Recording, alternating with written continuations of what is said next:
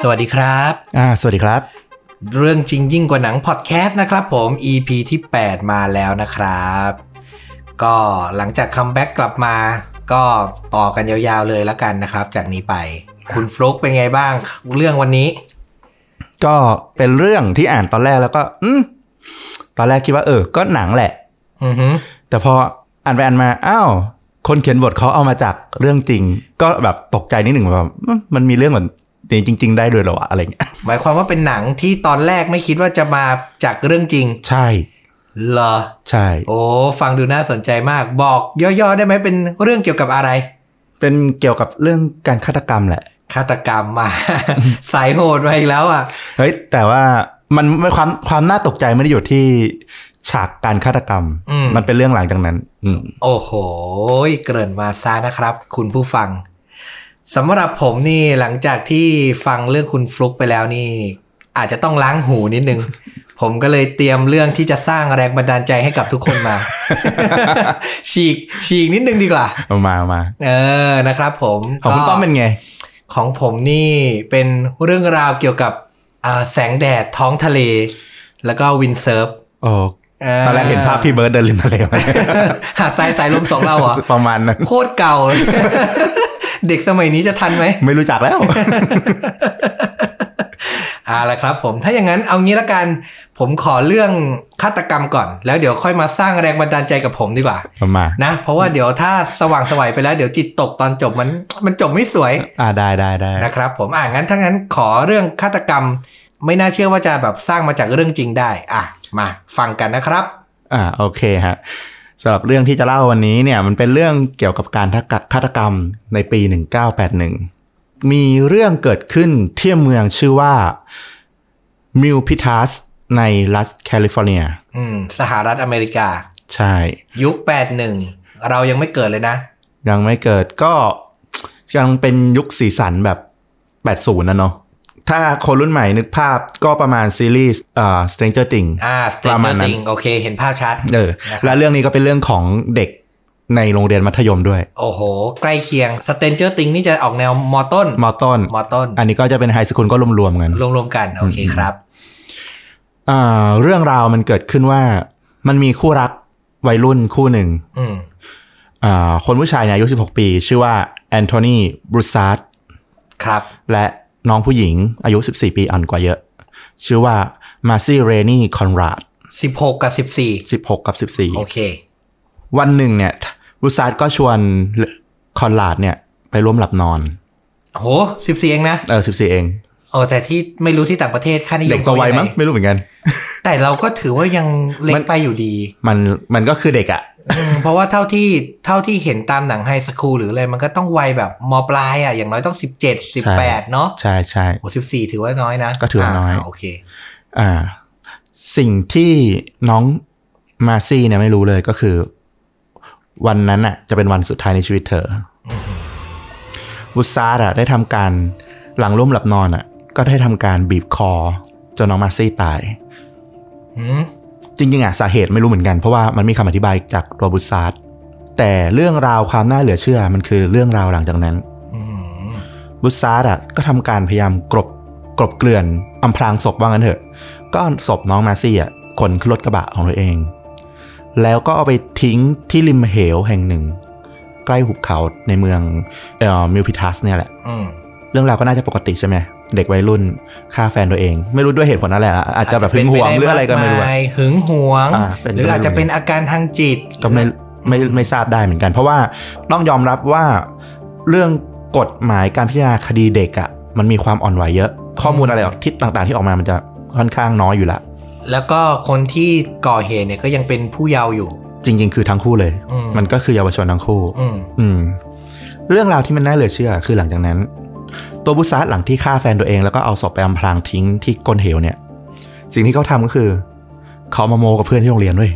เฮ้ย น่าภูมิใจตรงไหนอ่ะ มันมันคงเป็นอารมณ์แบบเด็กเฮลท์เด็ก ไม่รู้เหมือนกันอะ อืม เด็กอเมริกันนะนึกออกอะมันก็ยังมีสไตล์ที่แบบเกรียนๆแบบแปลกๆที่เราไม่ค่อยเข้าใจมันเหมือนกันอะนะ อืม หลังจากก่อเหตุเมื่อวันที่ 3 พฤศจิกายน อืม 1 9 8 1เนี่ยหลังจากนั้นเขาก็ไปโม้เพื่อนที่โรงเรียน แล้วยังมีการชักชวนเพื่อน ไป ไปดูศพของตัวน้องมาซี่เนี่ยที่จุด อื้อหือ ที่เขาทิ้งอ่ะ อันนี้แม่งสุดจริง กลายเป็นเหมือนอารมณ์แบบเขาใช้คำว่า attraction อะจุดท่องเที่ยวอะ ใครเป็นอย่างนั้นไป จุดโชว์เหนือ จุดโชว์เหนือเนี่ย กูฆ่าแฟนไว้แล้วก็ทิ้งไว้ตรงเนี้ยอะไรประมาณเนี้ย อืม เออหลังเหตุการณ์ทั้งหมดเนี่ย มันมีการสืบสาวได้ว่าว่า ได้ว่าน่าจะมีคนไม่น้อยกว่า 10 คน ที่เคยไปดูศพน้องมาซี่ที่ที่จุดนั้นนะโดยการชักชวนของเจ้าบุษาดเนี่ย โดยที่เรื่องราวยังไม่ถึงตำรวจเลย ไม่เคยถึงตำรวจ โอ้โห หลังจากนั้นอีกราวสองวันในที่สุดก็มีสองคนน่ะ ที่มันทนไม่ไหวมันก็ปากโพร่ง อืม ไปเล่าให้คนอื่นฟังต่อ คราวเนี้ย พอมันเกินจากจุดที่อยู่ในวงโรงเรียนแล้วอะ่ะ มันก็เลยแว่วไปถึงตำรวจ อืม ก็ทำให้เกิดการสืบสวน แล้วก็สามารถจับกลุ่มบุษาดขึ้นได้ขึ้นมา อืม โดยเหตุผลที่แบบเขาไปตามถามว่าเจ้าเด็กสิบกว่าคนที่ไปดูเนี่ยว่าทำไมมึงไม่แจ้งตำรวจวะ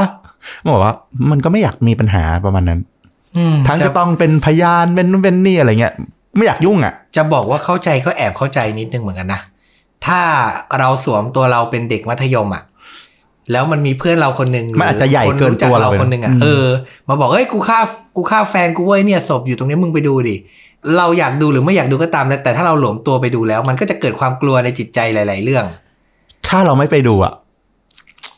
อ้าว มัน แต่กูรู้แล้วอะ ใช่เรารู้แล้วอ่ะมันอารมณ์เหมือนว่า ถ้าเรื่องมันแดงขึ้นมาก็คือเราเป็นคนผิดเลย เราเป็นคนบอกเลย เราก็เหมือนสมรู้ร่วมคิด เออ หรือ เจะ ถ้าไม่สมรู้ร่วมคิดก็คือ มึงก็ต้องอะไรกับกูสักอย่างแล้วแหละเพราะกูรู้เรื่องมึ ต้อง ง แล้ว โดนแน่ เออ ๆคือ โห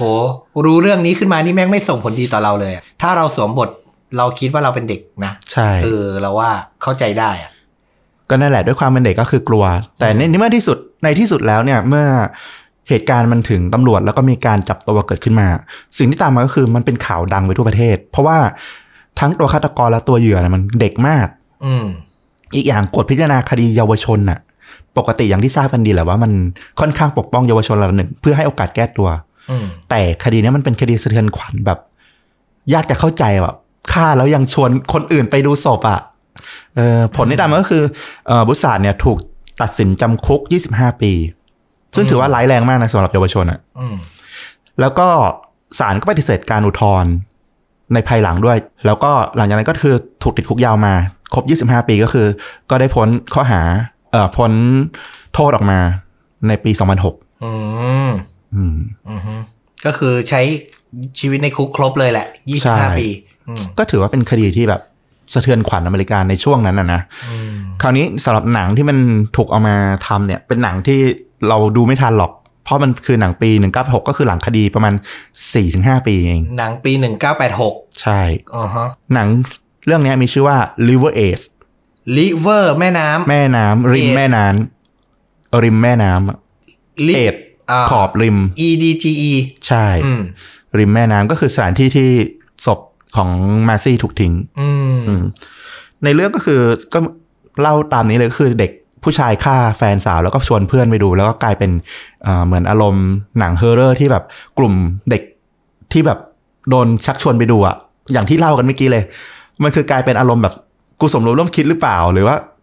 มึงจะสงสัยกูไหมถ้าเกิดตำรวจจะมาจับอะไรเงี้ย อืม เออมันก็คือเล่นประเด็นพวกนี้ก็คือเล่นประเด็นหลังจากการถูกฆ่า ซึ่งมันก็เป็นจุดที่น่าสนใจที่สุดของเรื่องราวนี้แหละ มูดแอนโทนมันจะเป็นหนังดราม่า เป็นหนังวัยรุ่น หรือเป็นหนังครามอาชญากรรม หรือว่าอะไ จริง ๆ มันออกครามแต่นักวิจารณ์ในตอนนั้นน่ะเดี๋ยวเขาก็บอกว่าเอ่อมันให้มันให้เซนส์แบบหนังเฮอร์เรอร์ร่วมสมัย อืม สุดที่น่าสนใจก็คือ ถ้าใกล้ตัวเราที่สุดก็คือ หนังเรื่องเนี้ยเป็นการแสดงหนังช่วงแรก ๆ ของคิโนลีฟ อ๋อ คือหน้าใสเลย เอ้ยนี่ผมเซิร์ช Google ขึ้นมาแล้วทุกคนลองเซิร์ชกันดูได้นะครับ หล่อมาก หล่อมาก หล่อมากใช้คำนี้เลยดีกว่า ใช่ โอ้โหคือเป็นงานชิ้นแรก ๆ จริง ๆ พอเซิร์ชปุ๊บก็คุ้นชื่อเลยนะ อืม เหมือนเป็นงานแบบว่าแจ้งเกิดป่าคีนูเหมือนกันนะ สมัยวัยรุ่นนะ ใช่เพราะว่าหนังเรื่องนี้ก็ถือว่าโด่งดังด้วยจากคดีที่เอามาจากเรื่องจริง อืม แล้วก็ด้วยการถ่ายทอดออกมาที่มันปกติหนังแบบนักสันเนี้ยอย่างที่บอกมันก็น่าจะเป็นอารมณ์ประมาณแบบ อาจจะ coming of age ในแบบ stand by me อืม หรืออาจจะเป็นแบบว่า แนวแบบดราม่าแรงๆไปเลยก็ได้ แต่ว่าเรื่องนี้มันผสมความเป็นเฮอร์เลอร์ของวัยรุ่นเข้ามาด้วย ก็เลยแบบเออก็แปลกดีเหมือนกัน แล้วเหตุการณ์ตอนที่หนังฉายมันเพิ่งผ่านมาสี่ห้าปีคนก็คงยังพอจำได้ โอ้ย นะ ใช่ยังสดๆเลย หนังเรื่องนี้ก็ได้รางวัล Best Picture อืม ในเวที Independent Split Award ซึ่งเป็นเวทีหนังอินดี้อเมริกาที่ใหญ่มาก อืมอืมอืมอืมอืม ก็จัดว่าเป็นอีกเรื่องที่แบบตอนอ่านพล็อตตอนแรกอืมหนังนี่มันเล่นเวอร์จริง ๆ แต่พอแบบ พอบอกว่าจากเรื่องจริงด้วยนะ แล้วไปอ่านเรื่องจริง เออ ไม่น่าเชื่อเว้ย เออจริง ถ้าสมมติเราไม่รู้ว่ามันเกิดจากเรื่องจริงมาก่อนแล้วเราฟังพล็อตอ่ะ เออ มันก็ดูเป็นหนังเฮอร์เรอร์วัยรุ่นแบบ ใช่ เวอร์เวอร์ เวอร์เวอร์ วังๆ ใช่ อะ ดูไม่สมจริงเลยอ่ะ จริงจริงจริงเออแต่พอฟังเรื่องราวมาก่อนก็เลยก็เลยเข้าใจได้เออแต่ดูเป็นหนังที่น่าน่าสนใจนะ อืม คือพล็อตมันพล็อตมันพัฒนาไปได้เยอะอะเหมือนแบบไปสำรวจจิตใจวัยรุ่น หรือแบบความต้องการหรือเหตุผลสักนิดนึงนะครับผมเออน่าสนใจเรื่องนี้ จริง ๆ ใครชอบหนังแบบคลาสสิกหน่อยนะ จริง ๆ มันเป็นหนังวัยรุ่นก็จริง แต่ว่าพอมันผ่านเวลามามันดูเป็นหนังคลาสสิกเหมือนกันนะ ใช่ เออ มีความคลาสสิกอยู่ เนี่ย แค่เห็นใบปิด เห็นหน้าป่าเคียนูสมัยวัยรุ่นนี่ก็น่าสนใจแล้วนะครับผม มีเดนนิสฮอปเปอร์ด้วย เป็นแบบว่าดารารุ่นเก่าวัยนั้นนะ ไม่รู้ทุกวันนี้ ยังคุ้น เป็ไ ชื่อเราอยู่นะ อ่า ยังคุ้นชื่ออยู่เขาก็จะชอบเล่นหนังเกรดบีออกแนวบู๊บูยิงยิงๆ นี่แหละ อ่า เล่นด้วย ก็น่าจะรับบทเป็นถ้าตามสูตรก็น่าจะเป็นตำรวจแหละ เพราะว่าแกชอบเล่นทางนั้นนะครับผม น่าสนใจ สำหรับตัวผู้กำกับก็ อ คือทิมฮันเตอร์ ผลงานยุคหลังที่น่าจะใกล้เคียงเราหน่อยก็คือเออการกำกับงานซีรีส์ เช่น Breaking Bad อืม House กรีด้วย โอ้โหหลากหลายมากเลยหลายแนวมากเลย โอ้คือแส อเม ด ริ งว่า กัน เป็น เฮอร์เรอร์สตอรี่โอ้โห เป็นสายเป็นสายซีรีส์ สาย กำกับ ซีรีส์เลยตอนนี้ ซีรีส์ดัง ๆ ทั้งนั้นเลย ใช่ Breaking Bad นี่ก็สุดและ House นี่ก็คือหมอ House ใช่หมอ House มี American Horror Story ด้วย โอ้สุดยอดเลยคนนี้แสดงว่าฝีมือไม่ธรรมดา ไม่ธรรมดา แต่น่าจะมาสายทีวีเป็นหลัก คะแนนใน Rotten Tomato นี่ก็ 87% Fresh มาก ๆ IMDB ให้ 7 เต็ม 10 ก็ไม่ธรรมดา ไม่ธรรมดา ลองหาชมกันได้นะครับกับ l i v e r s Age นะครับผม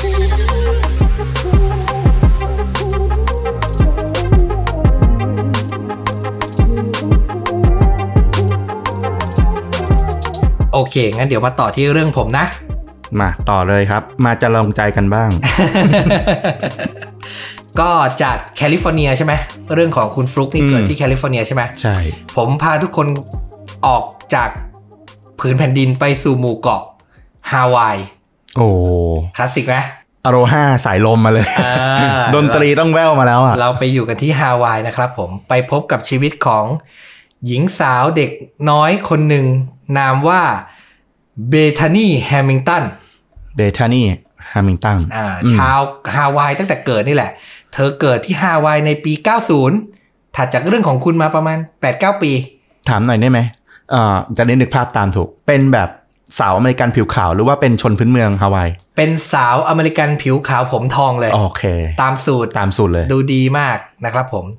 เธอเนี่ยเกิดในครอบครัวนักเซิร์ฟเลย อืม เป็นนักเซิร์ฟโดยอาชีพเลยเล่นวินเซิร์ฟกันเก่งมากเซิร์ฟบอร์ดอ่ะ อืม ทุกคนน่าจะเคยเห็นเนาะ ฮาวายนี่แหล่งเลย ต้องเล่นอ่ะ ใช่ นะครับผม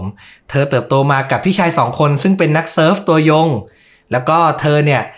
รู้จักวิธีควบคุมคลื่นเนี่ย คลื่นทะเลเนี่ยตั้งแต่เด็กเลย อืม นะครับผม เธอเริ่มลงแข่งเซิร์ฟครั้งแรกเนี่ยแปดขวบ หูเด็กมากเลยนะ แปดขวบลงแข่งแล้ว ลงแข่งแล้วต้องเล่นมาก่อนหนานั้นอีกอ่ะโอ้โห ใช่ คิดดูดิ เออ แล้วก็แข่งจนมีชื่อเสียง จนมีสปอนเซอร์สนับสนุนเธออะ ม ตอน 9 ขวบ อ๋อ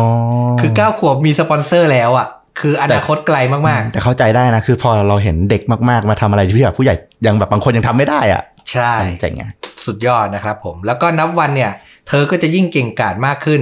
เธอลงแข่งขันเก็บเกี่ยวประสบการณ์เนี่ยเยอะมากมายเลย จนถึงเดือนพฤษภาคมปี 2003 ครับ คือเธอลงแข่งในรุ่นอายุเท่าเธอเนี่ยรุ่นอายุ 13เนี่ยเธอชนะ อืม ส่วนในรุ่นผู้หญิงทั่วไปเนี่ย เธอได้ที่สองอ่ะ โอ้โหคือชนะผู้ใหญ่นะ เออ สุดยอดมากเลยนะครับผมได้ที่สองเนี่ยก็คือเอ่อโปรแกรมการแข่งขันเขาเรียกว่า National Scholastic Surfing Association คือของสมาคมเซิร์ฟฟิ่งของอเมริกาเลยอะ่ะ อืม แข่งที่แคลิฟอร์เนีย ตัวย่อการแข่งขันคือ NSSA อืม เนี่ยได้ที่สองอ่ะ อืม คือระดับประเทศแล้วอะในอายุแค่ 13 เท่านั้น เรียกว่าเป็นนักเซิร์ฟดาวรุ่งดีกว่า เออ คือแบบโคตรเก่งอะนะครับผมอนาคตเธอดูสดใสมาก แล้วยังไง จนมาถึงวันหนึ่งครับ เออ มันต้องมีจุดเปลี่ยนของหนังอะ เหตุการณ์วันหนึ่งวันที่ 31 ตุลาคมปี 2003 ครับ 31 ตุลาวันอะไรครับคุณฟุก สามเอดตุลาฮาโลวีน ใช่ วันดีมาก มันดีจริง แต่วันนั้นในเช้าที่สดใสเวลาประมาณ7จ็ดโมงครึ่งครับ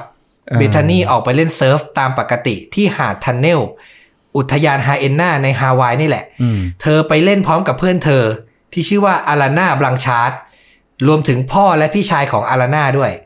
ก็คือมีทั้งหมด 4 คน อืม ไปเล่นเซิร์ฟกันนะครับผม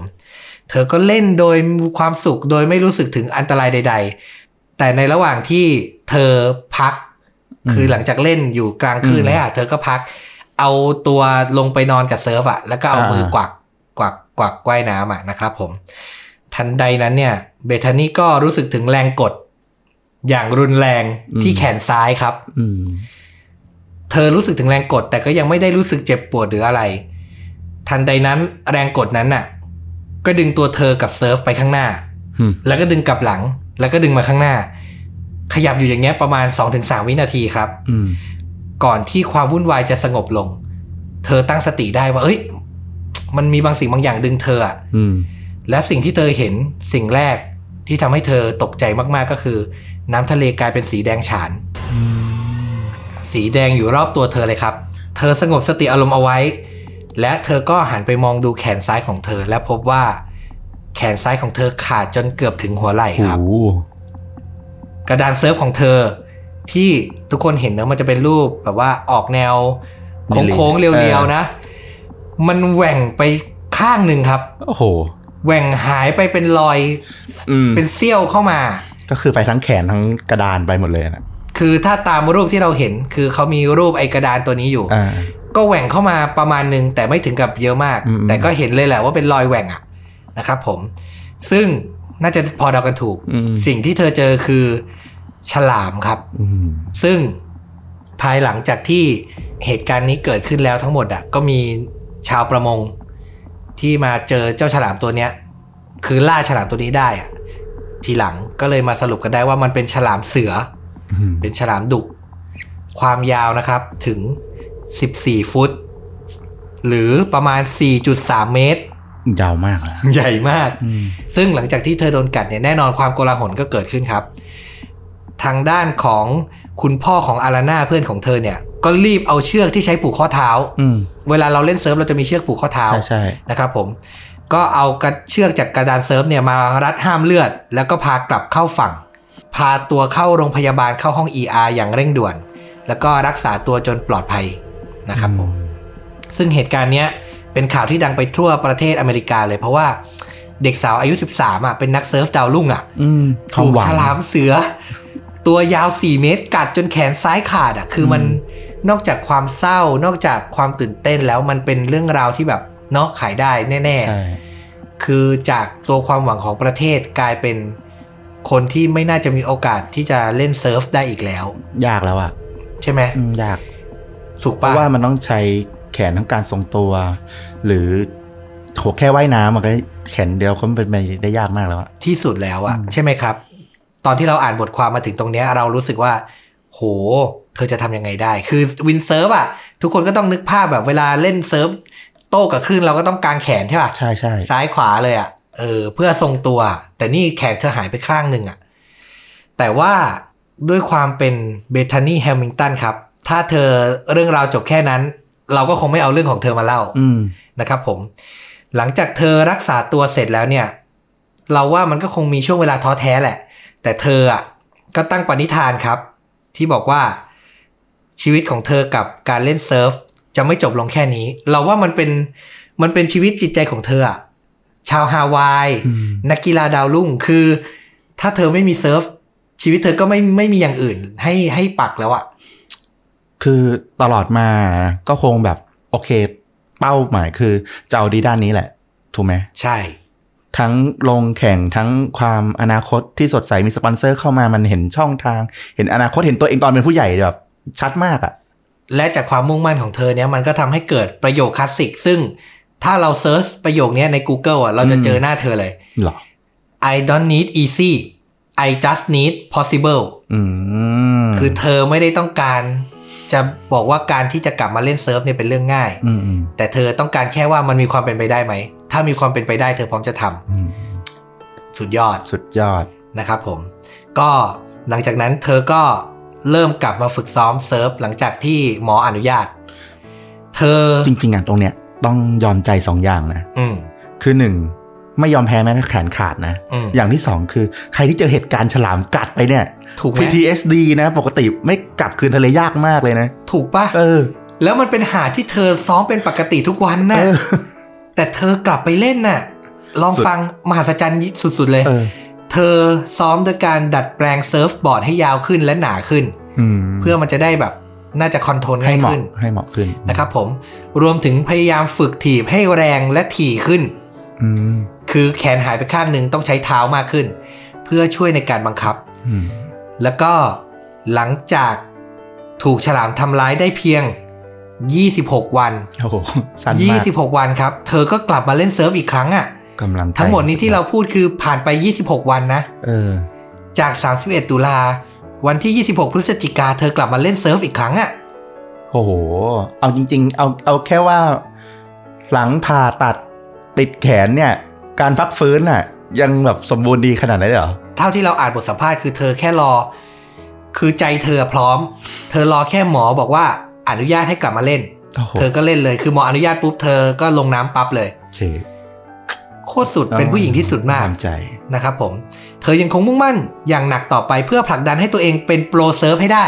เธอไม่ได้แค่หวังจะกลับมาเล่นนะ อืม เธอจะกลับไปแข่งขันอีกครั้งห จะ นึ่ง ไปจุดเดิมด้วย คือตั้งเป้าไว้เหมือนเดิมว่าจะเป็นนักเล่นเซิร์ฟหญิงที่ดีที่สุดในโลก อื้อหือ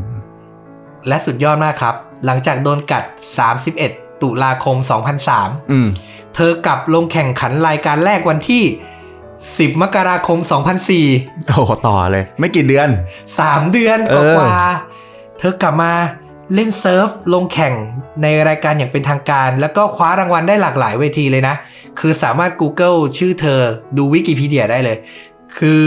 ตั้งแต่ปี 2004 เป็นต้นมาใช่ป่ะ เธอก็ลงแข่งขันในประเภทแบบว่าอ่ากึ่งอาชีพ ที่เราบอกว่าเธอเคยได้ที่ 2 ในตอนที่ก่อนแขนจะ อ่า ขาดอะรายการของ NSSA อ่ะ อืม เป็นการแข่งขันระดับประเทศอ่ะ พอมาลงแข่งในปี 2004 เธอลงแข่งที่ออสเตรเลียเธอก็ได้ที่ โอ้โห 1 พอลงแข่งในปี 2005 ที่อเมริกาประเทศบ้านเกิด เธอก็ได้ที่ 1 อีก คือเธอแบบ ใจเธออะ เออ เล่นเซิร์ฟด้วยมือเดียวแต่ชนะคนปกติอ่ะ เจ๋งอ่ะ เออ แล้วจากนั้นเธอก็เทิร์นโปรแล้วก็ลงแข่งเรื่อยมาจนถึงรายการที่ใหญ่ที่สุดเมื่อไม่นานมานี้ ปี 2016 นี่เอง อ่า ไม่ไกลมากเลย ที่ฟิจิประเทศฟิจิ อันนี้คือรายการอะไรละ รายการชื่อฟิจิ Women's Pro อ่า คือพูดง่ายๆ มันคือรายการมืออาชีพของผู้หญิงที่ใหญ่ที่สุด เออ ของโลกนี้อะ อืม ที่แข่งขันกัน เหมือนชิงแชมป์โลกอ่ะ เหมือนชิงแชมป์โลกถูกต้อง และการแข่งขันมันก็จะแบบแข่งกับคู่ต่อสู้เป็นรอบๆ ใช่ป่ะ คือในรอบที่สองเนี่ย เธอแข่งกับอันดับหนึ่งของโลก คุณเทเลอร์ไลท์แล้วก็เอาชนะมาได้นะครับผมในรอบที่สามเนี่ย เธอเจอกับคุณสเตฟานีกิลมัวร์ซึ่งเป็นแชมป์โลกหกสมัย อืม เธอก็เข้ารอบชนะเข้ามาอีกนะครับผมจนมาถึงรอบ 8 คนสุดท้ายเนี่ย เธอก็ชนะคุณนิกกี้แวนเดอร์กซึ่งเป็นดาวเซิร์ฟของออสซี่ของออสเตรเลีย จนมาถึงรอบรองชนะเลิศเนี่ย ที่เธอมาพลาดพ่ายแพ้กับคุณโยฮันเน่เดฟายจากฝรั่งเศส อ๋อ ก็เลยครองได้แค่อันดับ 3 ร่วมนะครับผมซึ่งก่อนจะมาถึงปี 2016 ที่เธอได้อันดับดีขนาดเนี้ย ก่อนหน้านั้นน่ะเธอก็มีชื่อเสียงดังระดับโลกไปแล้วล่ะ อืม นะครับผมก็เธอทั้งเขียนหนังสือชีวประวัติของตัวเองตั้งแต่ปี 2004 นั่นแหละนะครับผมซึ่งตัวหนังสือเนี่ยมันชื่อว่า Soul Surfer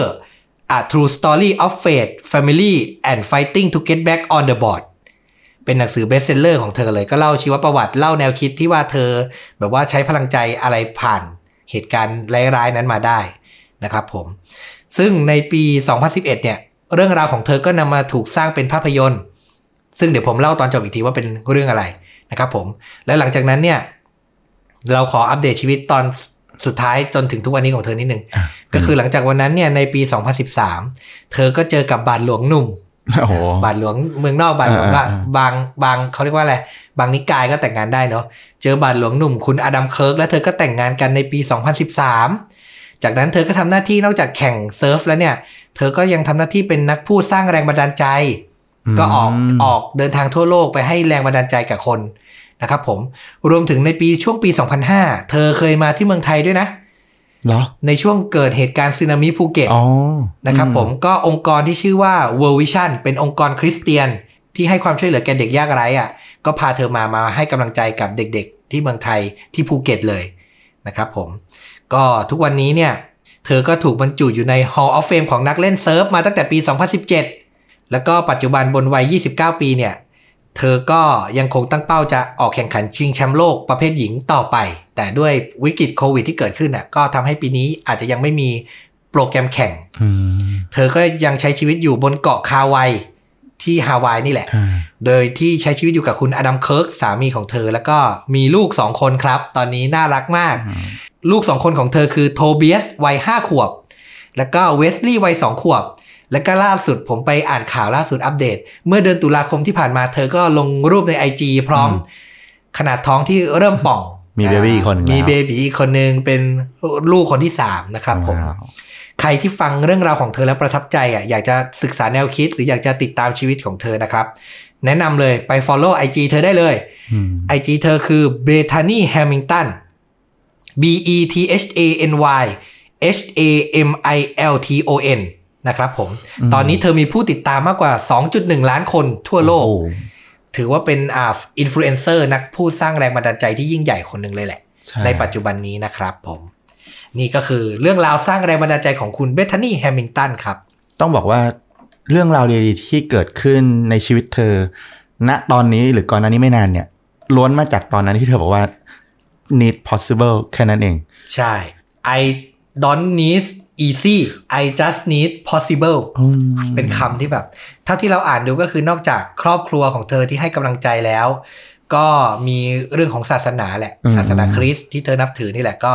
เป็นอีก อีกแรงผลักดันเนาะ อีกแรงผลักดันหนึ่งของเธอนะครับผม ซึ่งอย่างที่เกริ่นไปก็คือในปี 2011 เรื่องราวของเธอถูกนำไปสร้างเป็นภาพยนตร์ครับผม ภาพยนตร์เรื่องนี้ชื่อว่า Soul Surfer Soul ก็คือจิตวิญญาณอะจิตวิญญาณแห่งนักเซิร์ฟ อืม Soul Surfer นะครับผมนำแสดงโดยอ่าดาราเด็กที่ไม่รู้ฟุกน่าจะพอคุ้นชื่ออยู่ ชื่อ คนเนี้ยรับบทเป็นเบธานี่เลยคือแอนนาโซเฟียรับเล่นเรื่อง ดูหน้ากัน ชาลีแอนเดอะช็อกโกแลตแฟคทอรี่เล่นเรื่องบริดทูเทลาบิเทีย อ่า อ่าเป็นดาราเด็กหน้าตาน่ารักตอนนี้โตแล้ว นะ นะครับผมลองลอ น่าง สวยทีเดียว สิร์ชกันดู แล้วก็มีนักแสดงรุ่นใหญ่สองคน ก็คือเฮเลนฮันต์กับเดนนิสเควสอ่าเล่นเป็นพ่อกับแม่ของเธอ อ่าอ่าอ่า นะครับผม ถ้าไปเซิร์ชเทเลอร์ดูใน YouTube เซิร์ชว่า Soul Surfer ก็จะเห็นและตัวอย่างภาพยนตร์ ซึ่งสำหรับเราอ่ะ เรารู้สึกว่าหนังมันมีความเชยๆอยู่แหละ คือดูแค่เทเลอร์อ่ะก็คือรู้ตั้งแต่ต้นจนจบแล้วอ่ะ อืม คือแล้วก็มีความเชยๆเป็นหนังแบบเน้นสร้างแรงบันดาลใจอ่ะ ม หนังฟิลกู๊ดอะไรอย่างเงี้ยนิดนึง แต่จะบอกว่าดูโปสเตอร์หนังอ่ะเป็นน้อง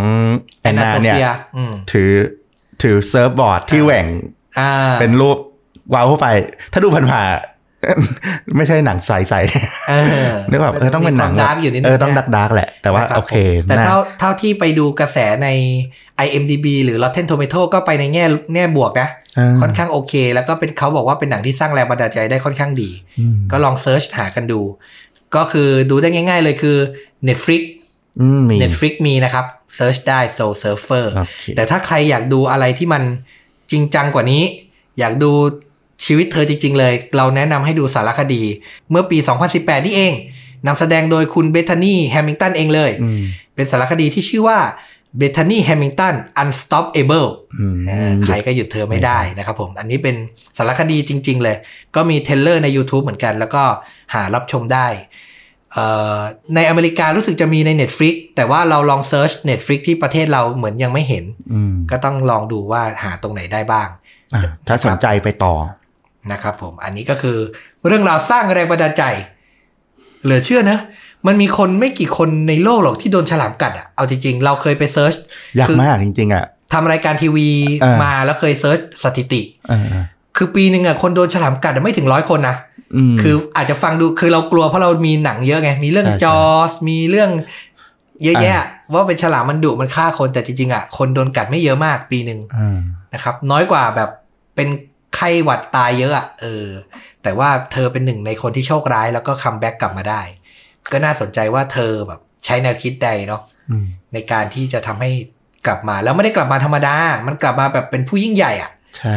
เป็นนักกีฬาระดับโลกนะครับผม เมื่อกี้ระหว่างฟังก็แบบสงสัยเหมือนกันว่าเซิร์ฟเขาแข่งกันยังไงวะก็เลยลองอ่านเปิดหาเล่น อืม ๆ มีความยากของมันในตัวมันแบบที่ไม่เหมือนกีฬาอื่นอยู่เหมือนกันนะ ใช่ใช่ใช่เราไม่ค่อยเราไม่เข้าใจกติกามันถ่องแท้เหมือนกันแต่เท่าที่เราเห็นก็คือ